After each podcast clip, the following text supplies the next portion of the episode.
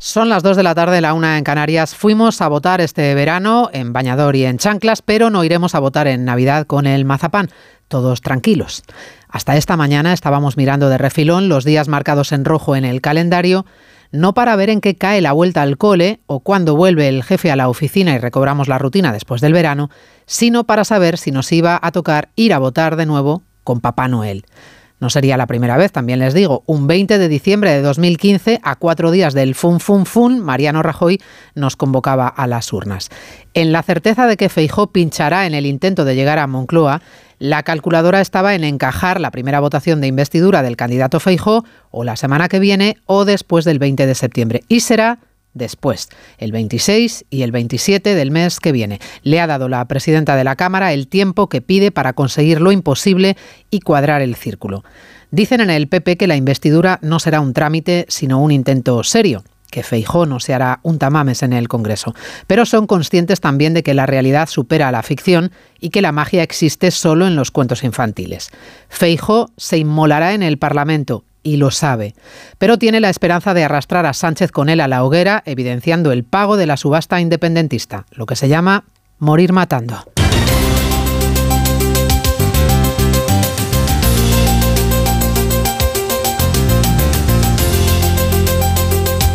En Onda Cero, Noticias Mediodía, con María Hernández. Pleno de investidura se celebrará los próximos días 26 y 27 de septiembre. Esta decisión la he tomado después de acordarla con el candidato propuesto por Su Majestad el Rey, el señor Alberto Núñez Feijo, con quien hablé ayer por la noche y también durante esta mañana. No votamos en Navidad, pero igual los Reyes Magos nos traen una campaña electoral. Muy buenas tardes, bienvenidos a Noticias Mediodía. No entra en el terreno de lo políticamente real que el PNV preste sus diputados al candidato Feijó, ni tampoco que Junts per Cataluña se abstenga en el debate de investidura. La fantasía parlamentaria de la que el es plenamente consciente y que no impedirá en todo caso que se tome en serio una investidura predestinada a estrellarse. El primer impacto el 27 de septiembre, cuando pierda la primera votación, primer intento sin mayoría absoluta, el segundo golpe definitivo dos días después, cuando pierda de nuevo sin mayoría simple esta vez. Feijo está condenado sí o sí a fracasar sin remedio, aunque no tomará a la ligera el ofrecimiento del rey y negociará con todos menos con Bildu a partir del lunes. Un imposible con el que busca retratar Sánchez, como explicaba esta mañana en más de uno el vicesecretario de Política Institucional Esteban González Pons. El apoyo de Junts a Sánchez no es un apoyo ideológico, es de pago y así fue en la mesa. Dice, no, fue capaz de armar una mayoría progresista para la mesa. No, no, no es verdad.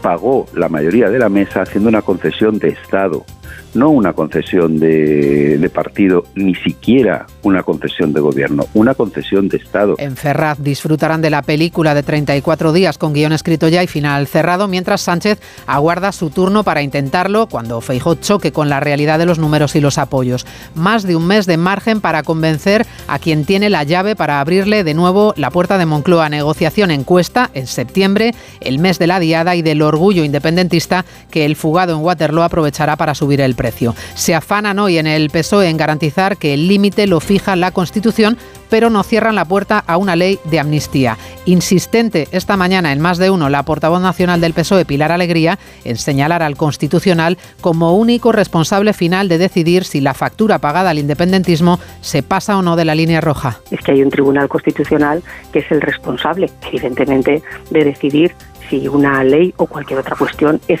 constitucional o no, que evidentemente la constitucionalidad o no de, de, una ley o de cualquier planteamiento no la tiene el gobierno, la tiene un tribunal constitucional. Repasamos ya el resto de la actualidad de la mañana con Cristina Rovirosa y Carlos Rodríguez.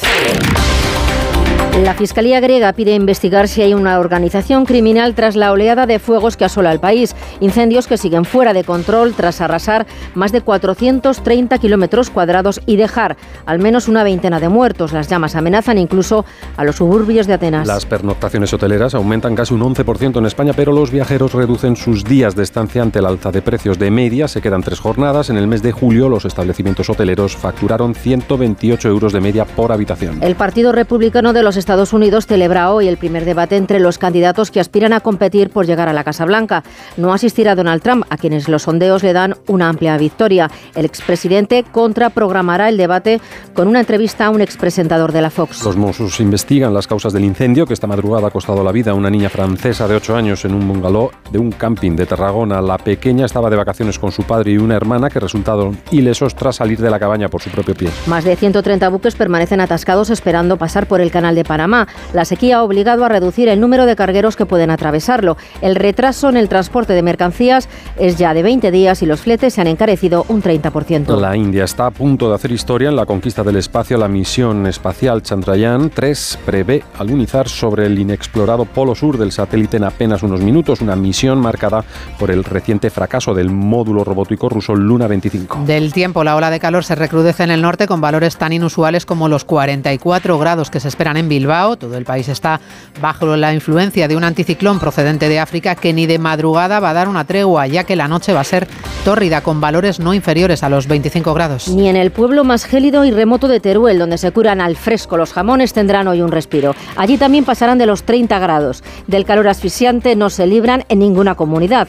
En total hay 157 avisos y alguno rojo, el caso del País Vasco o Extremadura. En el resto seguimos rondando los 38-42 grados de media. Un calor que llega de la mano de tormentas en los Pirineos y en Canarias y de mucho sol en el resto, eso sí, opacado por la calima en el sur. Las temperaturas nocturnas se mostrarán especialmente intratables en Cádiz y Zaragoza, donde no bajarán de los 27 grados. Incluso en ciudades como Ávila se quedarán en 20. Te lo digo te lo cuento. Te lo digo. Sigue subiéndome el seguro del coche, aunque nunca me han multado. Te lo cuento. Yo me voy a la mutua. Vente a la mutua con cualquiera de tus seguros. Te bajamos su precio, sea cual sea. Llama al 91 555 5555. 91 555 5555. Te lo digo, te lo cuento. Vente a la mutua. Condiciones en mutua.es. Para ti que eres de disfrutar de los amaneceres de Madrid, de pasear por el Retiro y la calle Alcalá. Este verano, para verlo todo muy claro, en Óptica Roma tenemos el 40% de descuento en gafas graduadas. Como siempre, las mejores marcas a precios increíbles en nuestras 10 ópticas y en nuestra web ópticaroma.com. Óptica Roma, tus ópticas de Madrid. Tan solo ahorrar no es ahorrar. Si buscas algo de lo bueno, una fibra ideal que me lleve hasta ti.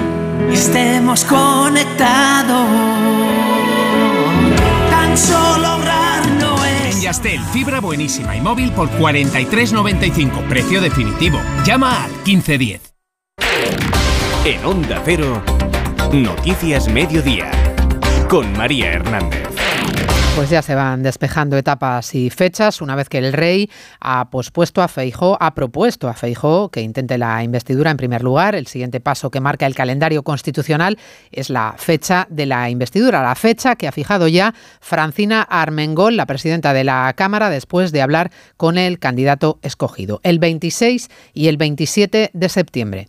Se da por hecho que el intento de Feijó va a ser fallido y es ahí donde entraba en juego la calculadora, porque la investidura pone en marcha el reloj para que otro candidato lo intente antes de dos meses. Si se agota el plazo, se repiten las elecciones y con la fecha escogida para el primer debate ya no habría convocatoria electoral en Navidades. Se elude ese riesgo. Eso sí, si hay repetición electoral, nos plantamos en la noche de Reyes con la campaña electoral. Eva Llamazares.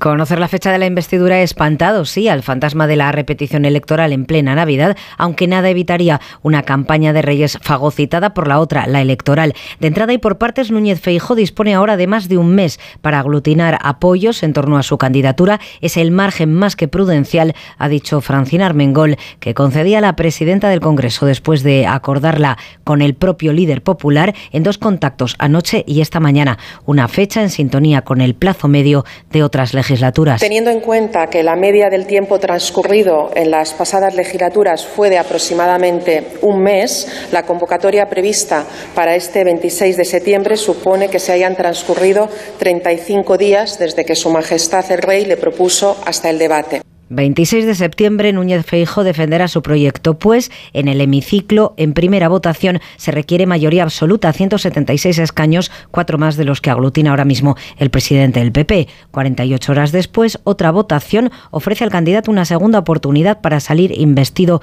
presidente del gobierno, esta vez con mayoría simple. En caso de una investidura fallida, se activa la cuenta atrás, dos meses, al cabo de los cuales, si nadie ha logrado formar gobierno, el rey disolvería las Cortes. Iríamos otra vez a elecciones 47 días después, esto es el 14 de enero.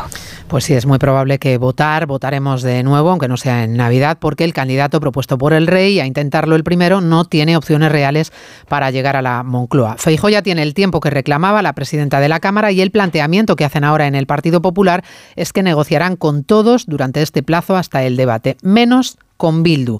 Feijóo se va a estrellar previsiblemente en septiembre, de eso no hay casi ninguna duda, pero va a buscar visibilizar el precio que está dispuesto a pagar Sánchez para conseguir ganar, hasta dónde está dispuesto a llegar y acceder Pedro Sánchez, capaz de pactar con el separatismo antes de aceptar la oferta que le tiende el Partido Popular. José Ramón Arias. Los populares quieren intentarlo, aunque son conscientes de que es muy complicado que la investidura de Feijo llegue a buen puerto. Al menos en Génova ven que han roto el relato que quería imponer la izquierda sobre quién realmente ganó las elecciones del pasado mes de julio. Van a abrir conversaciones a partir del próximo lunes con el resto de fuerzas parlamentarias, salvo con Bildu, poniendo como límites los que no se va a autoimponer Sánchez, la Constitución y el Estado de Derecho. Alberto Núñez Feijóo va a intentar ser investido presidente del gobierno y si no logra los suficientes apoyos, porque las exigencias que se nos hacen son incompatibles con nuestros límites morales y constitucionales, pues le pasaremos el mensaje al rey de que, de que lo hemos intentado y no lo hemos conseguido. Pero nosotros ganamos las elecciones y nos corresponde intentarlo los primeros. El responsable de institucional del PP, Esteban González Pons, ha confirmado aquí en Onda Cero que van a plantear al PSOE una disyuntiva, si prefiere un acuerdo de los partidos centrales y mayoritarios de este país, un pacto PP-PSOE o un acuerdo con Bildu y con Junts. Pues hablando de Bildu, por cierto, hoy Vox ha denunciado la aparición de un cartel en las fiestas de la Semana Grande de Bilbao, en las que aparece una ilustración con la imagen de Santiago Abascal con una mancha roja en su espalda, emulando la sangre, en lo que parece sugerir también que ha recibido un disparo. Es un cartel que no es oficial, que no consta en el programa de fiestas editado por el ayuntamiento. Es un cartel alternativo que se ha difundido a través de las redes sociales en el que se anuncian conciertos y actividades en la ciudad. Bueno, en las filas del PSOE también se gana tiempo. No le viene del todo mal a Pedro Sánchez que se dilate el calendario hasta el debate de investidura porque en estos 34 días que quedan para la fecha marcada por Armengol confía en trabajarse a su favor a Puigdemont y los suyos que siguen apretando con la amnistía como línea roja.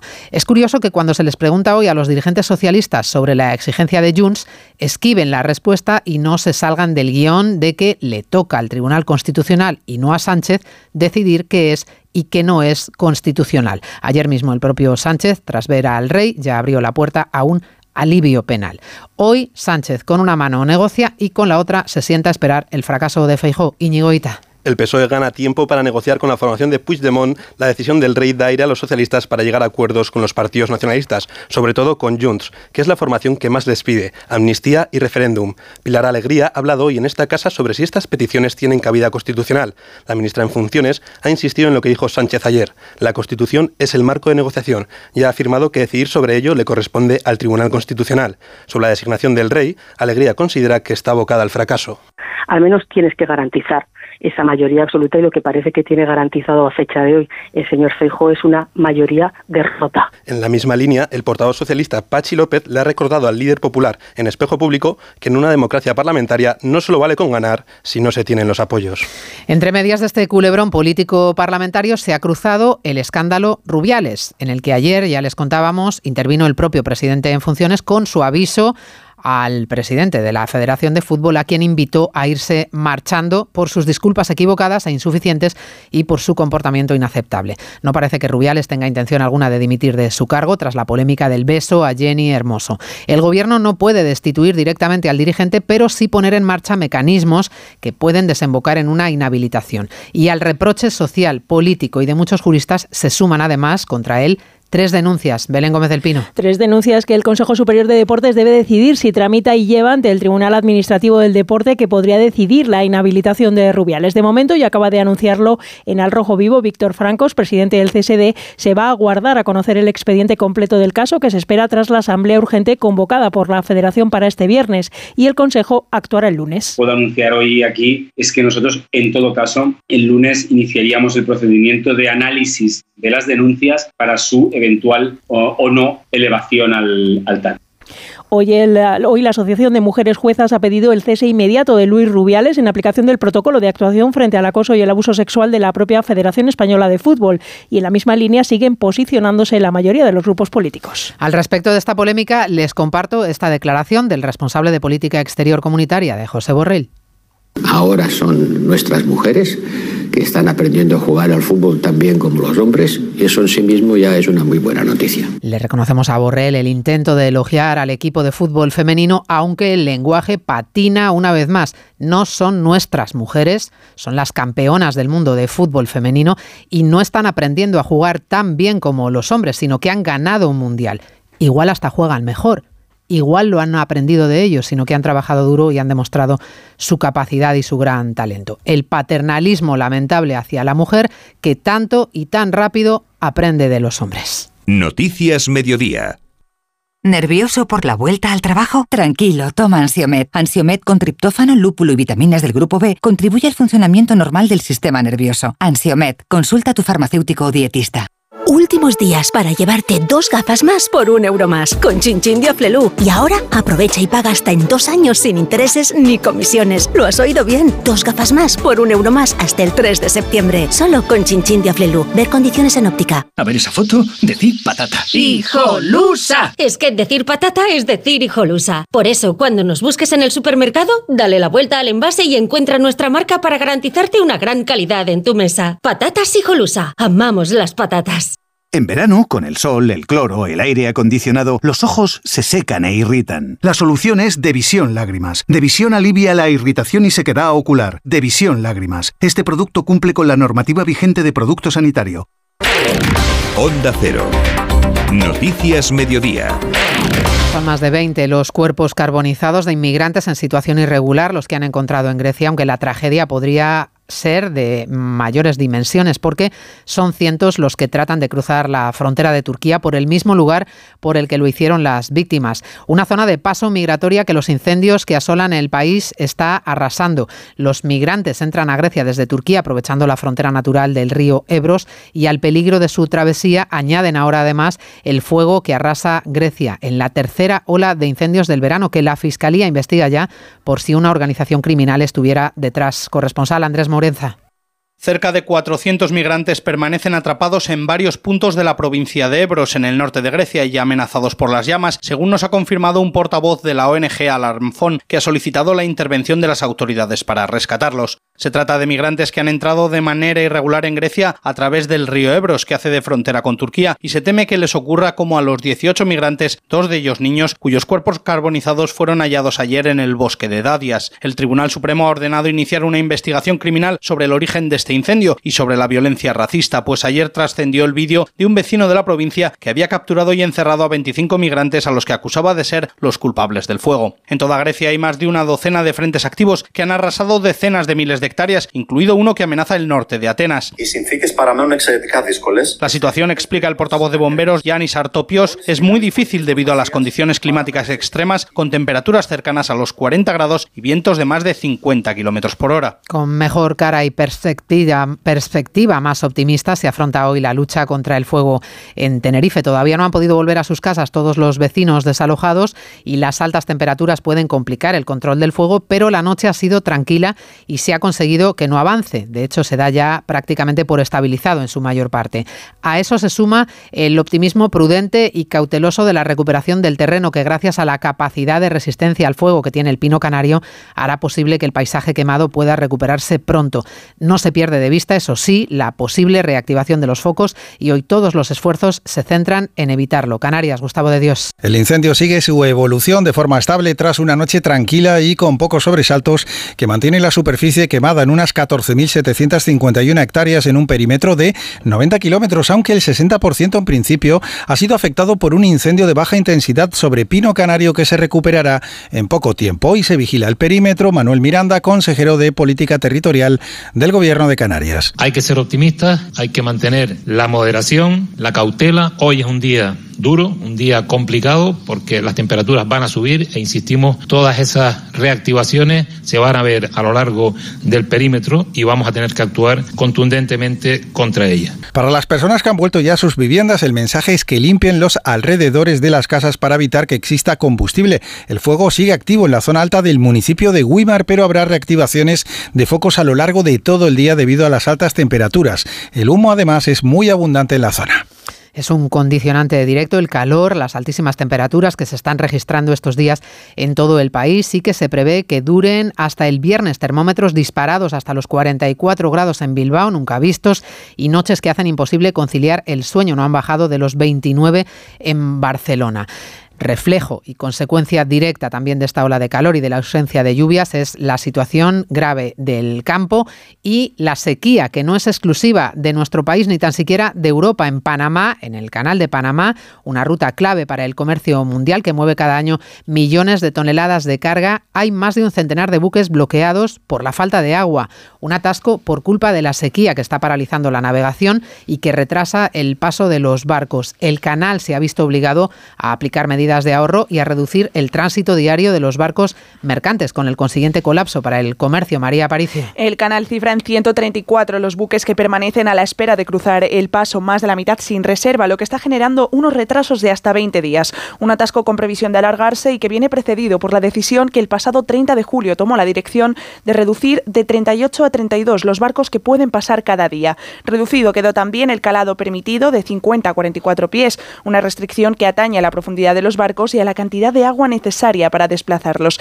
Esto implica que deben pasar con menos carga y que los ingresos por peajes del canal de Panamá se reduzcan también. Estragos de la sequía que insta a las grandes cadenas logísticas a buscar ya rutas alternativas para el paso de sus buques graneleros. Las restricciones se mantendrán en los próximos meses, aseguran desde el canal, salvo cambios meteorológicos significativos. Bueno y malo es el dato de las pernoctaciones hoteleras en el mes de julio. Bueno porque han aumentado un 10%. No tan bueno porque los viajeros ya no se quedan tantas noches como antes en un hotel, apenas tres noches. Los precios han subido eso no ha llevado a renunciar al descanso y a las vacaciones, pero sí a acortar el tiempo de disfrute y a medir más el gasto final. Se recupera la tendencia de antes de la pandemia y el turismo internacional, que se redujo drásticamente con el COVID, cobra fuerza de nuevo. Jessica de Jesús. Los mercados ingleses y alemanes, junto con el nacional, impulsan la cifra de pernoctaciones en julio solo un 2,5%, pero el precio medio de la habitación de hotel se ha disparado a los 129 euros y es ya un 25% más alto que en 2019, según estadística. Como consecuencia, pesar de las ganas de viajar, los turistas intentan compensar el gasto y la estancia cae a unas tres noches. Aún así, desde la Confederación Española de Hoteles y Alojamientos confirman que está siendo un buen verano. Jorge Marichal es su presidente. Y de cara al mes de, agosto los datos también son muy positivos y pensamos que vamos a estar no solamente en número de visitantes por encima del año anterior, sino también ya muy cerca y en algunos sitios por encima del 19 y en términos de rentabilidad bastante por encima del 19 también tenemos que, tenemos que tener en cuenta que esa rentabilidad es absorbida en gran parte por los efectos de la inflación. El sector está apenas a unas décimas de recuperar lo que se llevó la pandemia. La cifra de turistas internacionales que este julio está aún un 1,9 por debajo con respecto a julio de 2019. Almería, eres mi sol. Sol que ilumina arena dorada y playas salvajes. Luz de cine, cielo estrellado, paisajes infinitos de color azul siquier. Eres vida, historia, arte y tradición. Almería, eres mi sol. El sol que necesito. Diputación de Almería y Costa de Almería. ¿A la playa? A la playa. ¿En el pueblo? En el pueblo. ¿En casa? En casa. Este verano estés donde estés, Covirán está. Vamos con el deporte. Se cierra el cerco en torno a Luis Rubiales. El presidente del Getafe pide su dimisión y no es segura la participación de los clubes de la Liga en la asamblea extraordinaria convocada para el viernes. Esther Rodríguez, buenas tardes. Buenas tardes. Rubiales no puede seguir un minuto más en el cargo. Lo que tiene que hacer es dimitir. Su comportamiento ha sido lamentable. Son palabras de Ángel Torres. El presidente del Getafe es el primer mandatario de la máxima categoría del fútbol español que se pronuncia públicamente sobre la polémica que rodea al presidente de la federación por su beso a Jenny Hermoso. Torres pide la actuación inmediata del Consejo Superior de Deportes sin esperar el resultado de la Asamblea Extraordinaria convocada por la Federación Española de Fútbol con carácter de urgencia para el próximo viernes. Una reunión a la que, según ha podido saber Onda Cero, los clubes de la Liga no tienen intención de acudir. En Radio Estadio Noche, Antonio Aguiar, experto en Derecho Deportivo y director de USport, explica cómo se puede aplicar la nueva ley del deporte al caso Rubiales. Son actos que atentan contra la dignidad o decoro deportivos, una infracción muy grave que está prevista tanto en la ley vigente como en la ley anterior. Es infracción muy grave y conlleva una inhabilitación entre 2 y 15 años. Por si esto fuera poco, la jueza de Majada Honda, que investiga el traslado de la Supercopa a Arabia Saudí, ha pedido información sobre el viaje de Rubiales a Nueva York, acompañado por una mujer y pagado presuntamente con fondos de la Federación Española de Fútbol. La selección española se encuentra ya en su cuartel general de Yakarta, donde el sábado debuta en el Mundial de Baloncesto ante Costa de Marfil. Los de Escariolo llegan como vigentes campeones de Europa y del mundo a un torneo marcado por la ausencia de alguna de sus estrellas. Equipo de enviados especiales, Albert Arranz.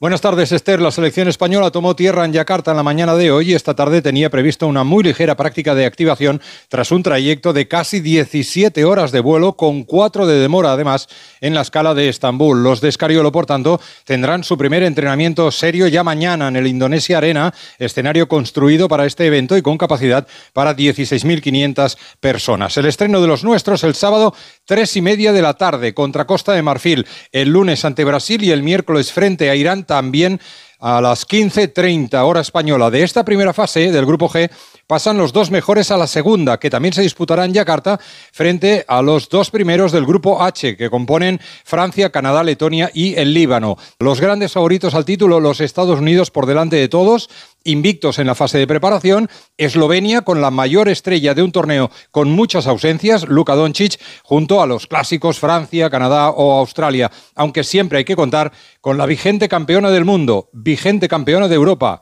y vigente número uno del ranking mundial, España.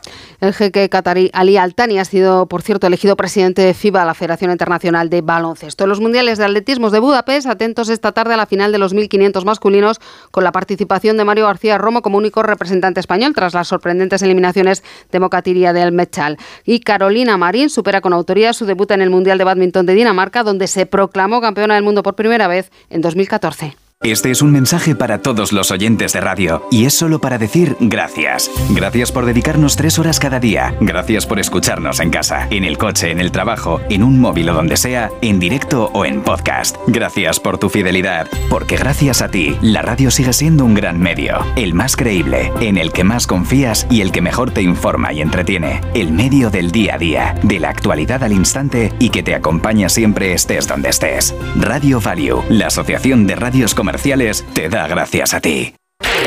Síguenos en Twitter, arroba Mediodía OC. Se llama Chandrayaan 3, la misión espacial de la India que tratará de hacer historia en la conquista del espacio posándose en el polo sur de la Luna. Si lo consigue y tiene éxito, será la primera nave en aterrizar en esa región inexplorada del satélite y tomará la delantera a Japón, que en abril, en abril perdió las comunicaciones con su sonda, y a Rusia, que fracasó con su misión Luna 25 estrellándose en la superficie lunar. A punto estamos de saber si la misión de la India sale bien o tampoco, Alejandro Sardón. Faltan solo unos minutos. India está a punto de conseguir una hazaña sin precedentes, alunizar en el inexplorado y peligroso polo sur de la Luna después de los intentos fallidos de otros países, el de Rusia hace apenas tres días. El mundo entero está en vilo, pero la presión es mayor para los científicos, que han trabajado durante mucho tiempo en la operación, tal y como cuenta el investigador espacial Amitabh Ghosh. He visto fracasos muy reales. Y mira, un fracaso para ti puede significar seguir una vida normal mañana, pero para los científicos como nosotros hay cinco años de tu vida aquí. Si el alunizaje acaba en éxito, India se alzará como el cuarto país del mundo en pisar el satélite, una cuestión de orgullo nacional. Por ahora, en el país asiático, millones de personas continúan elevando oraciones y ofrendas, esperando con muchos nervios el desenlace de esta inédita carrera espacial. Liberi no. Non è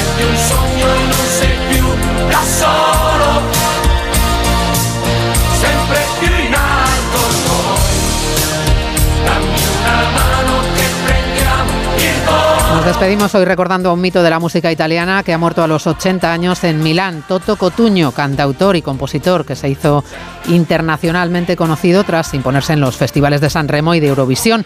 El autor del italiano, tema que devino en una suerte de himno, vendió más de 100 millones de discos y escribió para otros grandes de la canción italiana como Adriano Celentano. Buongiorno Italia, buongiorno Maria, con gli pieni di malinconia. Buongiorno Dio, lo sai che ci sono anch'io.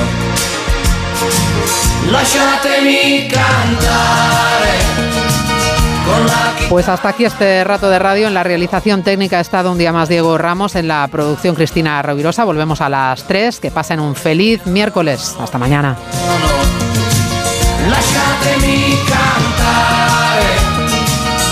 En Onda Cero, Noticias Mediodía, con María Hernández.